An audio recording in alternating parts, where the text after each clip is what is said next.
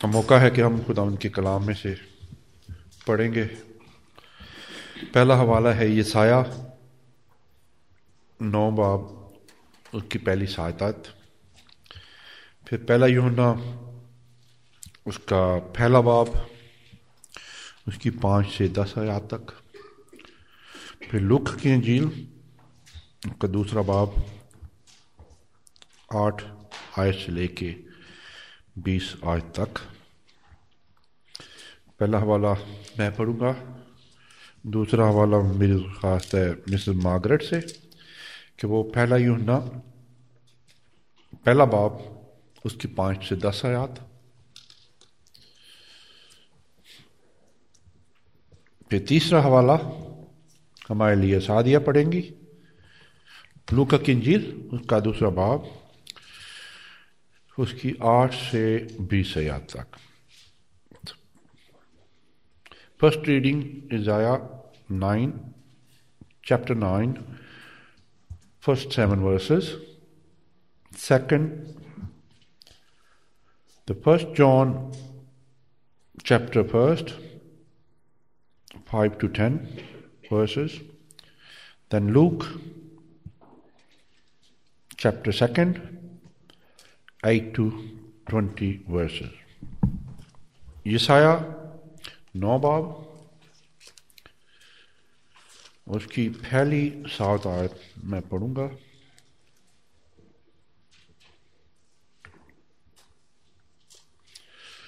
तो उनके कलाम में यू लिखा है, लेकिन अंतोगेन की तीरगी जाती रहेगी। उसने कदीम ज़माना में जबलून और नबताली के इलाकों को जलील किया। पर आखिरी ज़माना में कौमों के गलील में दयार की सहमत यर्तन के पार बुजुर्गी देगा। जो लोग तारीकी में चलते थे, उन्होंने बड़ी रोशनी देखी। जो मौत के साया के मुल्क में रहते थे रहते थे, उन पर नूर चमका। तूने कौमों को बढ़ाया, तूने उनकी शादमानी को ज़्यादा किया। वो तेरे हजूर ऐसे खुश हैं जैसे फ़सल काटते वक्त और गनीमत की तकसीम के वक्त लोग खुश होते हैं, क्योंकि तूने उनके बोझ के जुए और उनके कंधे के लत और उन पर जुल्म करने वाले के आशा को ऐसा तोड़ा है जैसा मदियान के दिन में किया था, क्योंकि जंग में मुसल्ला मर्दों के तमाम सलाह और खून आलूदा कपड़े जलाने के लिए आग का ईंधन होंगे। इसलिए हमारे लिए एक लड़का तवल्लद हुआ और हमको एक बेटा बख्शा गया। सल्तनत उसके कांधे पर होगी और उसका नाम अजीब मशीर खुदाय खादर। अब्दियत का बाप सलामती का शहजादा होगा। उसकी सल्तनत के इकबाल और सलामती की कुछ इंतहा न होगी।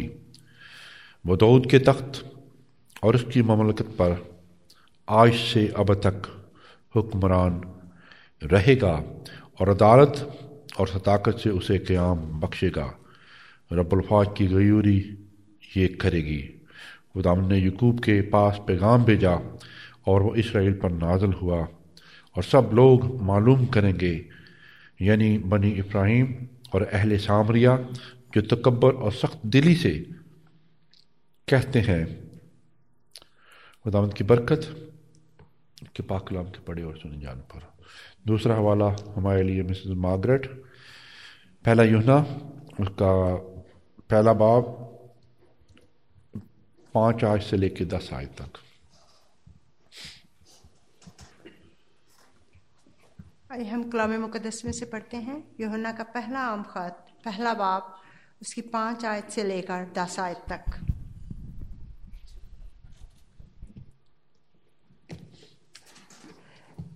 जिसमें यूँ मरकूम है, उससे सुनकर जो पैगाम हम तुम्हें देते हैं, वो ये है कि खुदा नूर है और उसमें ज़रा भी तारीकी नहीं। अगर हम कहें कि हमारी उसके साथ शराकत है और फिर तारीकी में चलें तो हम झूठे हैं। और हक पर अमल नहीं करते। लेकिन अगर हम नूर में चलें, जिस तरह के वो नूर में है तो हमारी आपस में शराकत है और उसके बेटे यस्सु का खून हमें तमाम गुनाह से पाक करता है। अगर हम कहें कि हम बेगुनाह हैं तो अपने आप को फ्रेब देते हैं और हम में सच्चाई नहीं। अगर अपने गुनाहों का इकरार करें तो वो हमारे गुनाहों के मुआफ करने और हमें सारी नारस्ती से पाक करने में सच्चा और आदल है।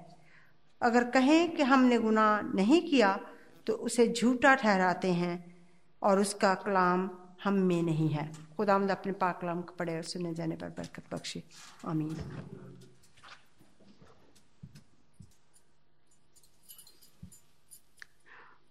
कलाम मुकदस में से हम पढ़ेंगे,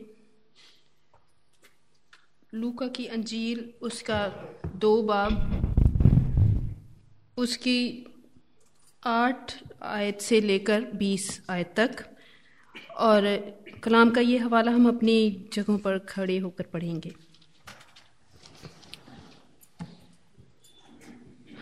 लूका की अंजील, उसका दो बाब उसकी आठ से बीस आयात में ये लिखा है,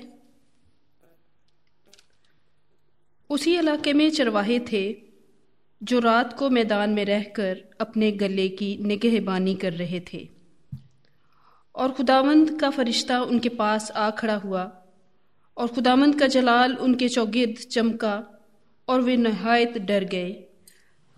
मगर फरिश्ते ने उस, उनसे कहा, डरो मत, क्योंकि देखो मैं तुम्हें बड़ी खुशी की बशारत देता हूँ, जो सारी उम्मत के वास्ते होगी, कि आज दाऊद के शहर में तुम्हारे लिए एक मुनजी पैदा हुआ है, यानी मसीह खुदावंद। और उसका तुम्हारे लिए ये निशान है कि तुम एक बच्चे को कपड़े में लिपटा और चरनी में पड़ा हुआ पाओगे।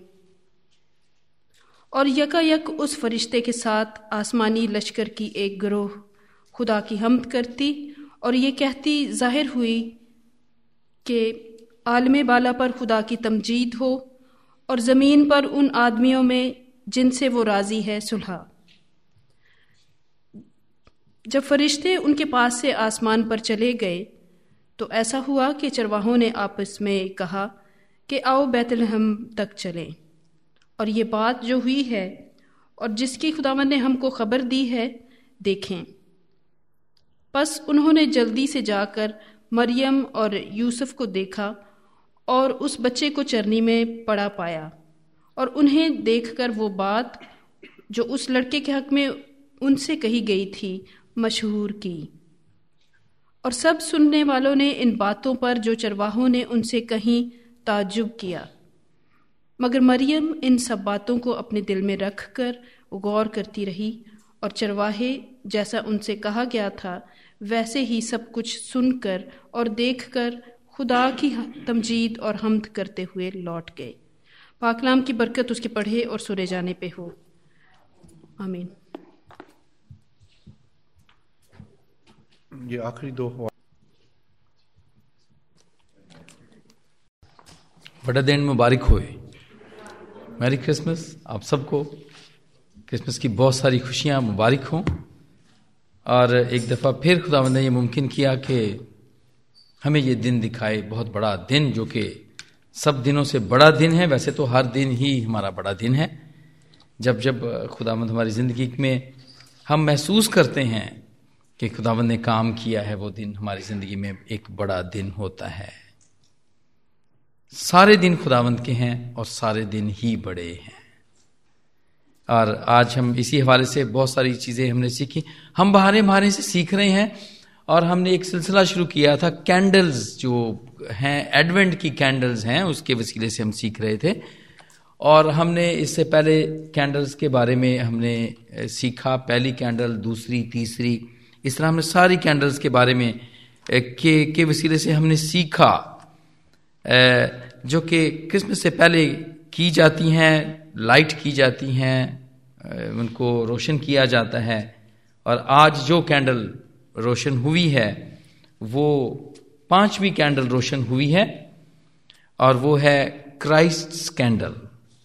खुदा मुझे की, आप सो कह सकते हैं, कैंडल या नूर की। नूर की कैंडल कह सकते हैं, या कैंडल ऑफ़ लाइट। वैसे तो सारी कैंडल्स लाइट ही देती हैं, लेकिन ये एक ऐसी कैंडल है जिसको हम कह सकते हैं कि ये, क्योंकि खुदा यसु मसीह हमारा ईमान है और कि वो नूर बनकर इस दुनिया में आए। तो ये नूर की, ये नूर की कैंडल है, जो आज हमने देखी, रोशन की। पहली कैंडल जो कि नबूवती थी, प्रॉफिट्स कैंडल थी, ईमान की कैंडल, उम्मीद की कैंडल थी, ईमान की फिर कैंडल के बारे में हमने सीखा। और फिर इसके बाद हमने खुशी, जॉय के बारे में देख सीखा। शेपर्ड स्कैंडल थी। और आज हम जो सीख रहे हैं, वो हम सीख रहे हैं नूर की नूर की रोशनी नूर जो कि खुद रोशनी है खुदा यसु मसीह खुद इस दुनिया के अंदर रोशन बनकर आ गए भाई मक्खन दे ਲਈ मैं कहना चाहवागा कि ਵੱਡਾ ਦਿਨ ਖੁਦਾ ਯਿਸੂ ਮਸੀਹ ਆਪ ਸਾਡੇ ਲਈ ਬਹੁਤ ਵੱਡਾ ਬਹੁਤ ਵੱਡੀ ਲਾਈਟ ਬਣ ਕੇ ਇਸ ਦੁਨੀਆ ਦੇ ਵਿੱਚ ਆ ਗਏ ਤਾਂ ਕਿ ਕਿਉਂਕਿ ਹਨੇਰਾ ਬਹੁਤ ਸੀ ਕਿਸ ਚੀਜ਼ ਦਾ ਹਨੇਰਾ ਸੀ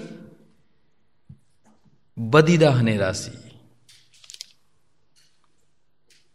ਤੇ प्रभु के प्लान के मुताबिक खुदाम यसू इस दुनिया में आए अगर आप पैदाइश के छठे बाब में देखें तो इससे पहले भी खुदावन ने इस तारीकी को इस बदी को जो कि दुनिया पे में थी उसको खत्म करने किया और वो पानी के वसीले से किया हम देखते हैं पैदाइश के छठे बाब में हज़रत नू का वाक्य देखते हैं। प्रॉफिट नोहा, उसके जमाने की बात है।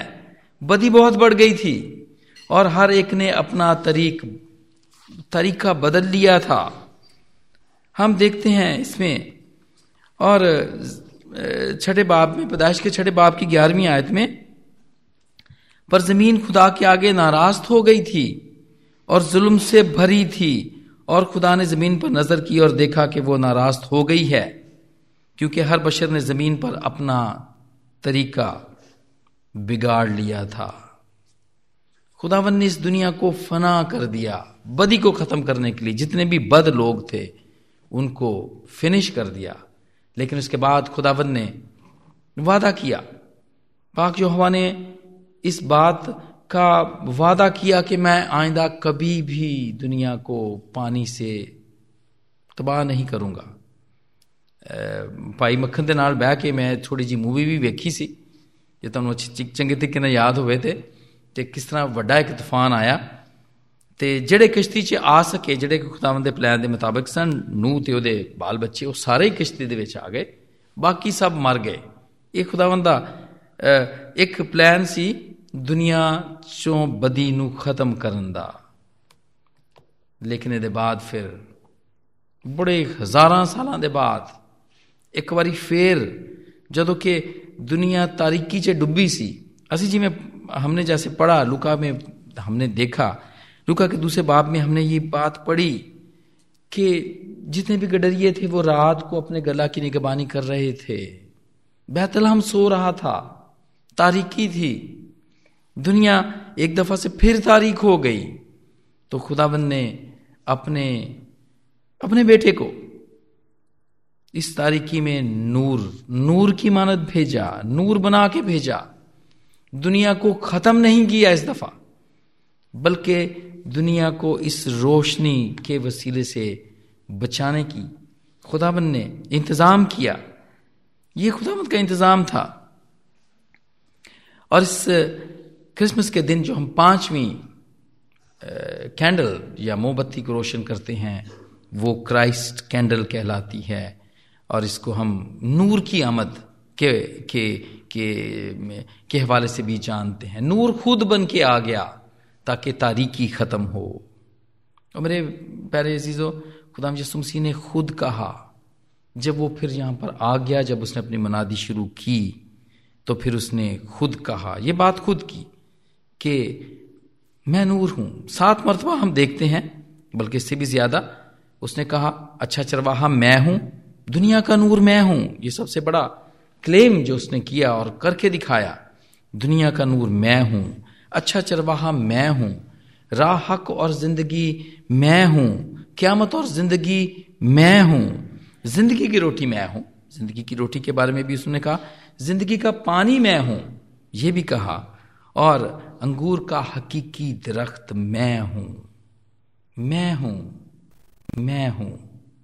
मैं हूँ से आप आ, सीख सकते हैं हम देखते हैं कि जब मूसा जब पूछता है कि जब मैं फिराउन के पास जाऊँ तो मैं उसको क्या कहूँ? तो उसको खुदा बाप खुद कहता है कि तुम उसको कहना कि मैं हूँ ने मुझे भेजा है। मैं हूँ ये वही मैं हूँ है। वही है ये जो कि खुद दुनिया में नूर बनकर आ गया और हम इसके नूर में यूना के आठवें बाप की बारहवीं आयत में है, जिसने खुद कहा कि दुनिया का नूर मैं हूँ जो मेरी पैरवी करेगा, वो अंधेरे में ना चलेगा, बल्कि ज़िंदगी का नूर पाएगा। ज़िंदगी, रोशन ज़िंदगी वो पाएगा। दुनिया अंधेरे में थी डार्कनेस में थी, ये हमने भी सीखा। और रोशनी लाइट इज़ वेरी इंपॉर्टेंट अगर हम दुनियावी तौर पर भी देखें हम तो आप देखें सब हमारे लिए रोशनी बड़ी ज़रूरी है। विटामिन डी विटामिन बी हमें यहाँ से मिलती है, रोशनी से मिलती है। और इसके अलावा जितने भी पौधे हैं ट्रीज आप देखें, ये एक और खुदामंद की बनाई हुई मखलूक है, मैं कह सकता हूँ इसको, क्योंकि वो सांस लेते हैं, वो सांस लेते हैं। और जितना भी कार्बन डाइऑक्साइड और कार्बन ऑक्सीजन का अमल है वो उनके ज़रिए से होता है। उनके लिए रोशनी बड़ी ज़रूरी है। उनकी आ, उनको हरे भरे रखने के लिए उनको तरोताजा रखने के लिए रोशनी बहुत ज़रूरी है।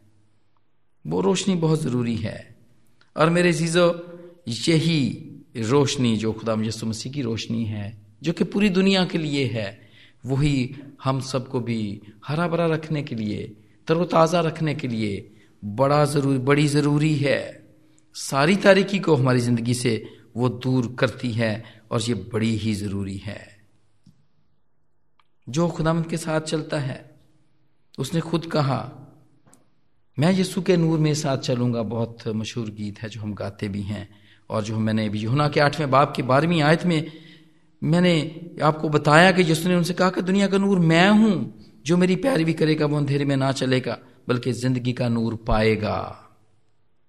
Exodus thirty four twenty nine में हम ये चीज़ देखते हैं when prophet Moses went up to talk to God the father तो हम देखते हैं कि जब वो नीचे उतरते हैं तो उनका चेहरा बिल्कुल रोशन होता है। वो लाइट से भरा हुआ होता है, क्योंकि वो खुदा के साथ बातें करते हैं। चालीस दिन तक वो पहाड़ पर रहते हैं और खुदा के साथ बात करने में उनका चेहरा रोशन हो जाता है।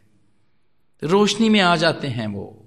और खुदा यसु मसीह की ये बिल्कुल वही बात, जो कि यूना के आठवें बाप की बारहवीं आयत में है, कि वो अंधेरे में नहीं चलेगा, बल्कि ज़िंदगी का नूर पाएगा।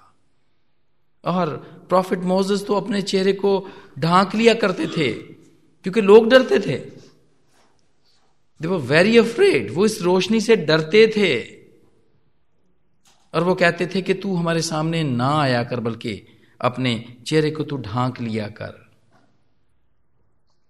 लेकिन जो हमने पहला जो होना और उसका पहला बाब, उसकी पाँच से सात आज तक, जब हमने इसको पढ़ा और देखा कि जब हम यीशु के नूर में चलते हैं, जब हम यीशु का नूर हम में कायम रहता है तो हम भी चमकते हैं।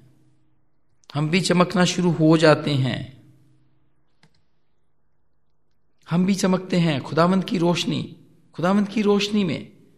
और बाइबल हमें बताती है कि जो राइचियस पीपल हैं, जो साधक हैं ये खुदावंद की जो रोशनी है, वो ज़ाहिर करते हैं। वो उससे तशबी दी गई है।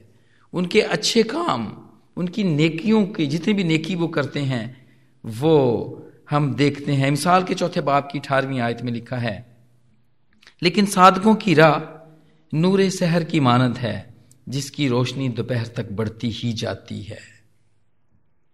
ये खुदावंद की रोशनी है, जो कि साधक जब उसमें चलते हैं, जब लोग उसमें चलते हैं जो वो साधक हो जाते हैं, जब वो राइचियस हो जाते हैं तो वो चमकते हैं और फिर इनकी रोशनी, जैसा कि मिसाल में बताया गया है कि वो चमकती है, वो नूर शहर जो सुबह सुबह की जो रोशनी है, वो और उसके बाद फिर दोपहर की रोशनी तक बढ़ती चली जाती है। लेकिन इसके बाद क्या लिखा है? अठारहवीं आयत में। आगे चल के हम देखते हैं, लेकिन शरीरों की राह तारीकी की मानद है। और वो नहीं जानते कि किन चीज़ों से उनको ठोकर लगती है। Because they walk in the darkness अंधेरे में चलते हैं। अब मेरे चीज़ों स्पिरिचुअल डार्कनेस यही है। जब हम खुदावंत की रोशनी को कबूल नहीं करते तो हम ठोकर खाते हैं। जैसा कि लिखा हुआ है कि वो नहीं जानते, वो नहीं जानते कि किन चीज़ों से वो ठोकर उनको लगती है। रसूल हमें कहता है, फिलिपियों के दूसरे बाप की पंद्रहवीं आयत में, ताकि तुम बेऐब और भोले होके और टेढ़े अकजरो लोगों में खुदा के बेनक्स, बेनुक्स फर्जंद बने रहो, जिनके दरमियान तुम दुनिया में चिरागों की मानद दिखाई देते हो। और मत्ती के पाँचवें बाप की सोलहवीं आयत में, इस तरह तुम्हारी रोशनी आदमियों के सामने चमके, ताकि वो तुम्हारे नेक कामों को देखकर, तुम्हारे बाप की जो आसमान पर है तम जीत करें। खुदाम जैसु दुनिया में नूर बनकर आए। ये नूर उन्होंने हमें हमें सिखाया, बताया, मिसाल दी और बताया कि किस तरह हमने भी नूर बनना है। और फिर उसके बाद उन्होंने, ये रोशनी हमें दे गए वो, ताकि हम दुनिया में, हम दुनिया में नूर की तरह चमके, रोशनी बन के चमके। हमारी रोशनी आदमियों के सामने चमके, जहाँ पर भी आज हम हैं। इस बड़े दिन के मौके के ऊपर, अगर हम काम के ऊपर हैं, अगर हम सफ़र में हैं अगर हम जेलों में हैं कैद की हालत में हैं अगर हम परसिक्यूट हो रहे हैं अगर हम भूखे हैं हम अगर आ, हमारे पास नौकरी नहीं है तंगदस्ती है तो मेरे अजीजो खुदामद की यही रोशनी। हमारे लिए ये हुक्म है कि हमारी रोशनी आदमियों के सामने चमके। आज बड़े दिन के मौके के ऊपर हमारे लिए खुदावन का पाकलाम हमें ये कहता है, ये बताता है, ये कैंडल जो क्राइस्ट कैंडल कहलाती है, ये पांचवी मोमबत्ती जो कि आज के दिन रोशन की जाती है, जो कि नूर की मोमबत्ती है, ये हमें नूर, हमें भी ये कहती है कि हमारी रोशनी जो कि हम खुदाम यसु से लेते हैं, वो दूसरे आदमियों के सामने चमके। लेकिन किस तरह चमकेगी ये? हमारी रोशनी किस तरह चमकेगी? ये रोशनी कहाँ से आएगी? ज़रूरी है। ज़रूरी है। पहले यूना के पहले बाब की सातवीं आयत में कि हम नूर को हासिल करें। इसमें लिखा है, अगर हम नूर में चलें, जिस तरह के वो नूर है तो हमारी आपस में शराकत है, कम्युनियन है, कंपनी है। ऐसे ही नूर नहीं मिल गया। प्रॉफिट मोजेस पहाड़ पर गए और वो जब वापस आए तो उनका चेहरा चमक रहा था। ऐसे ही नहीं चमक गया। अगर ऊपर बाप ना होता, अगर वो नूर का मंबा ना होता, जो फुल ऑफ़ लाइट है, अगर वो ना होता तो उसका चेहरा कैसे चमक सकता था?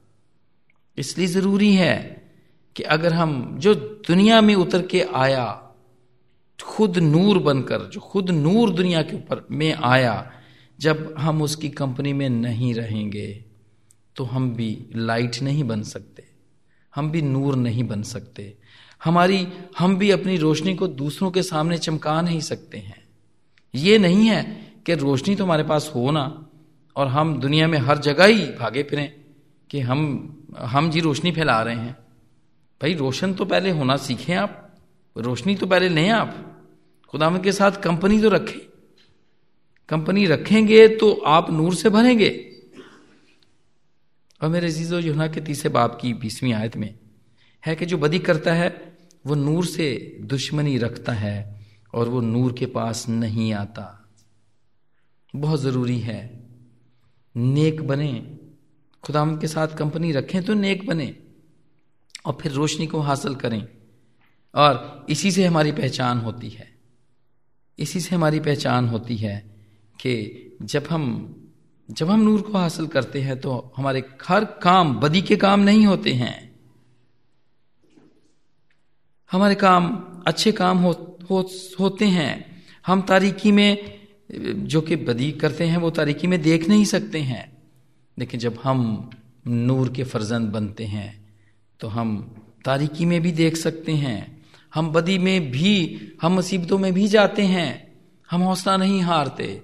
हम बदों में भी जाते हैं। हम बदों में काम करते हैं, रहते हैं, इस दुनिया के अंदर रहते हैं, जो कि बदी से भरी हुई थी और भरी हुई है। लेकिन खुदाबंद ने यहाँ पर हमें कायम दायम रखा। आज का दिन दिखाया, आज का ये बड़ा दिन दिखाया कि हम इस दुनिया में नूर की मानद चमके। और जितनी भी स्पिरिचुअल डार्कनेस है, रूहानी डार्कनेस है, हम उसको हम उसको खत्म करें। और उन लोगों को खुदामंद की रोशनी के बारे में बताएँ। यही बात जो जिसाया ने नामे बाप में बिताई। पेशन गोई जब की, कि जो लोग तारीखी में थे, उन्होंने बड़ी रोशनी देखी।